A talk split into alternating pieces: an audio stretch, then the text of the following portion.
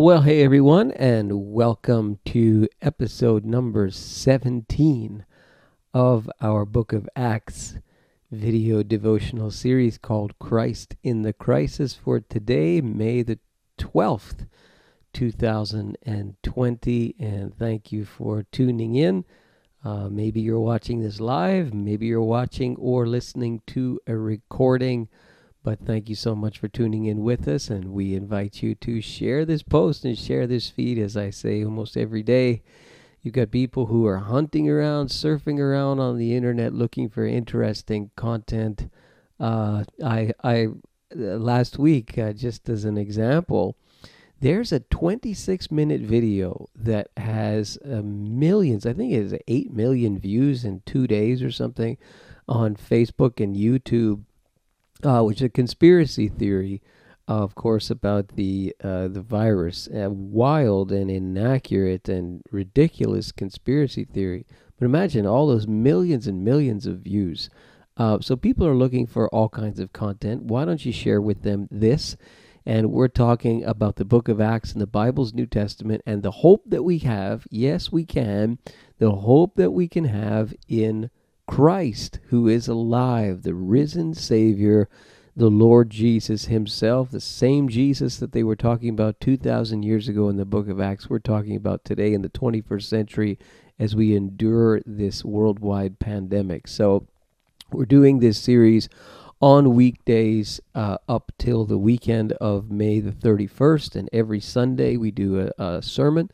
Um, our church is, of course, online at 11 a.m. on uh, this Facebook page. We also post our content on our uh, website at citypointchurch.ca, and you can listen to audio through the Podbean and Apple Podcasts platforms. Um, so I encourage you to share, share, share, share. Uh, share with friends, share with enemies, share, and uh, we'll get people into the into the Bible. Remember that on the thirty first of May, I'll put it on the screen as I always do.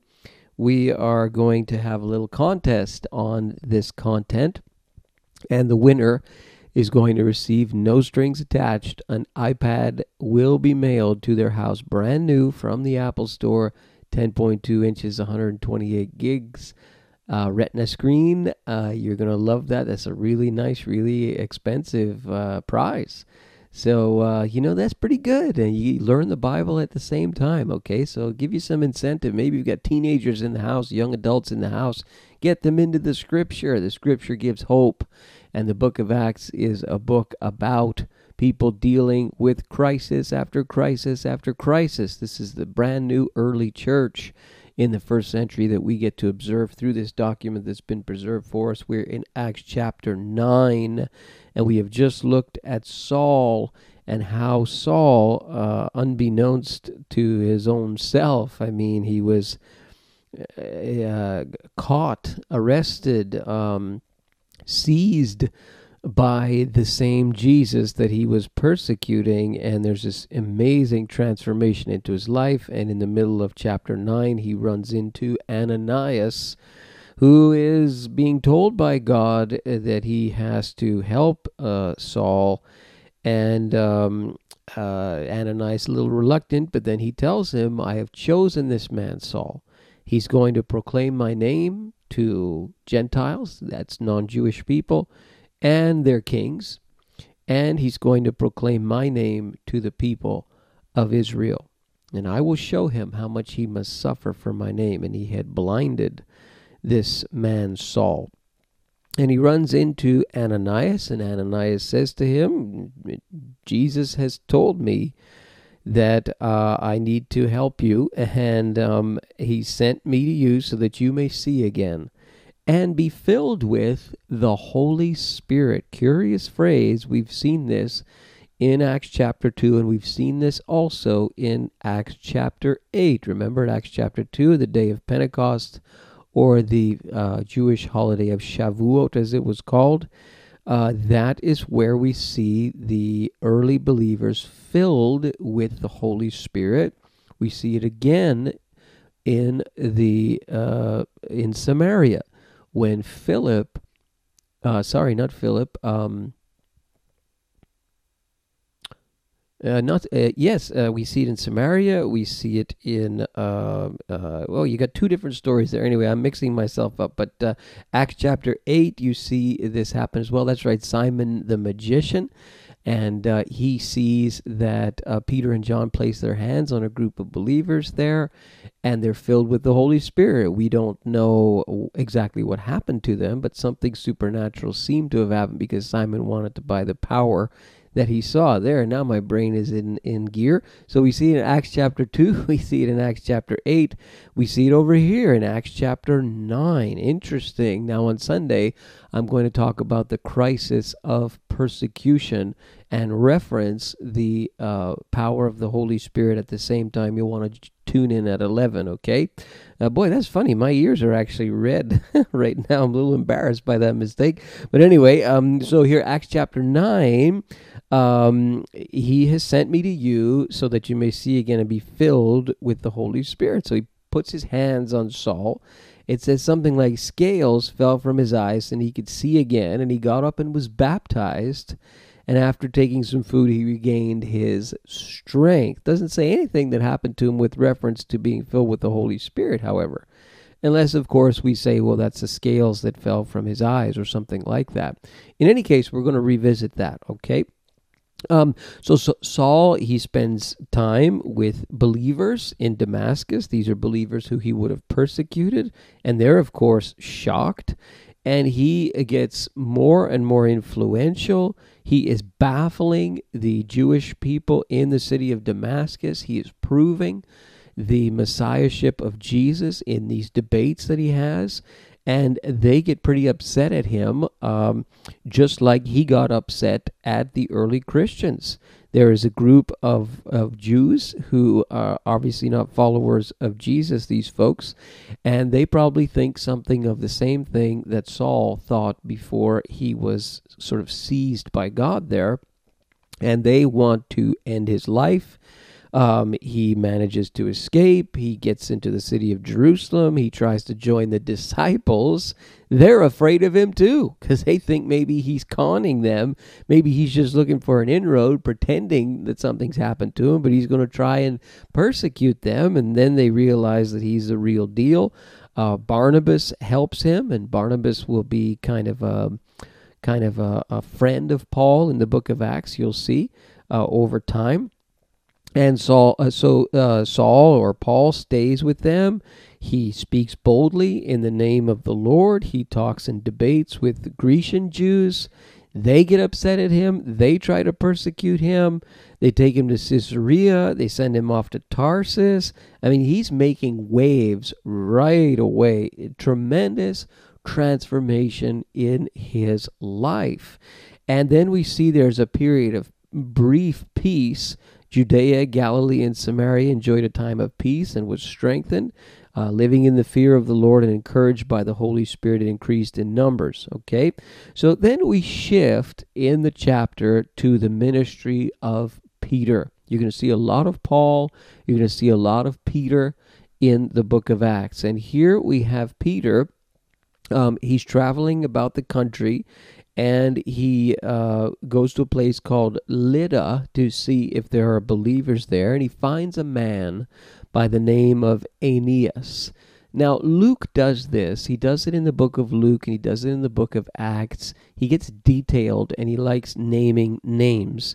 And so here he has Aeneas uh, named for us, who's paralyzed and who has been bedridden for eight years. And I want you to notice what Peter does. He calls him by name and he says this to him Jesus Christ heals you. Get up and roll up your mat. And immediately the man gets up and people start turning to the Lord in the in the city and in neighbor, neighboring city called Sharon uh, because of what happened to this man. This is remarkably similar to things that we see in the life of Jesus in the Gospels. And this is a pattern that we see in the book of Acts. Believers are starting to do some of the same things that Jesus did, even though Jesus was not present with them physically in the book of Acts. And we see it's almost word for word like something that you would read in the Gospels.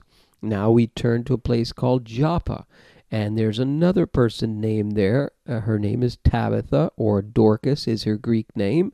She uh, uh, does good. She helps the poor, we're told. She gets sick. She passes away. We don't know of what.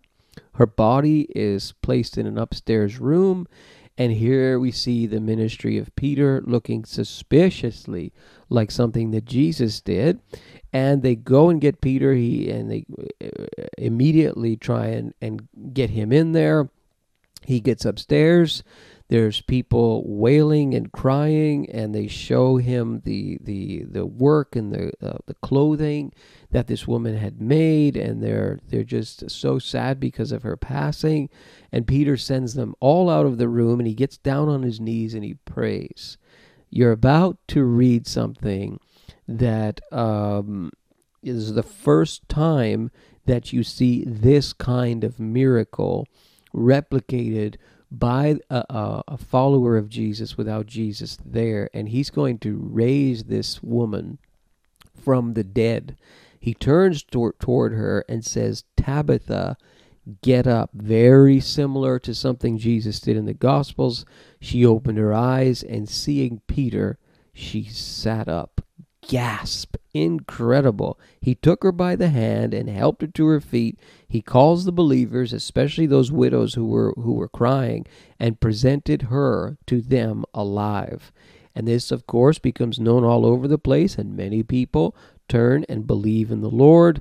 And then Simon stays in a place called Joppa uh, with a tanner named Simon. Interesting what we're going to see in chapter 10 and chapter 11. Simon is Jewish and he's staying with a tanner. Uh, tanner is working with animal skin, dead animals all the time, not kosher.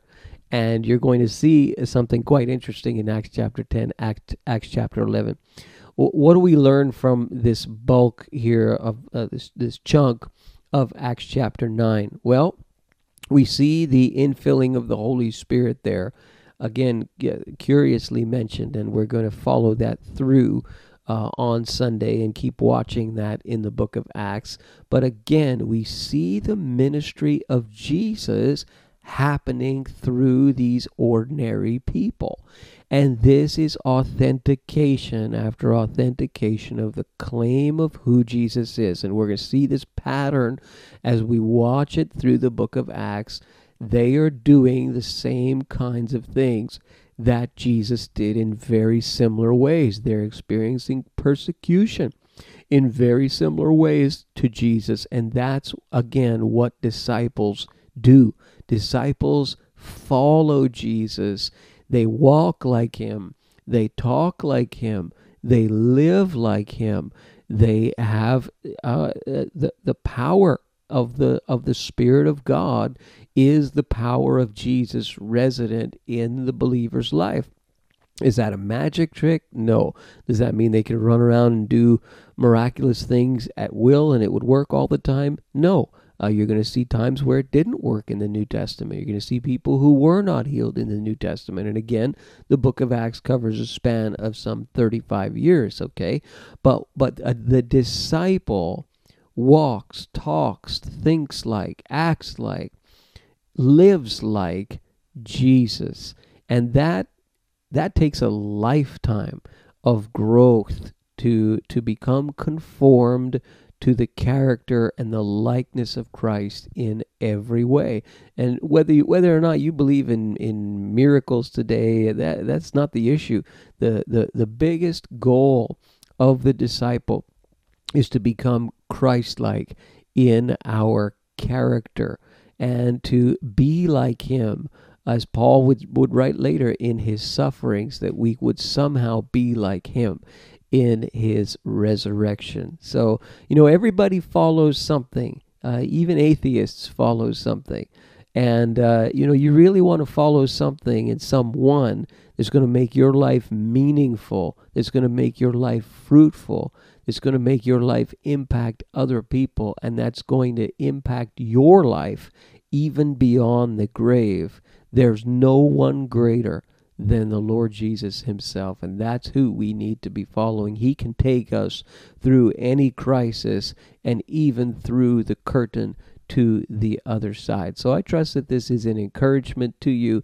Keep on reading, keep on persevering through the book of Acts with me. And tomorrow and the next day, we're going to look into Acts chapter 10, Acts chapter 11. You're going to find it really, really amazing. God bless you and uh, have a great rest of day. We'll check in with you tomorrow.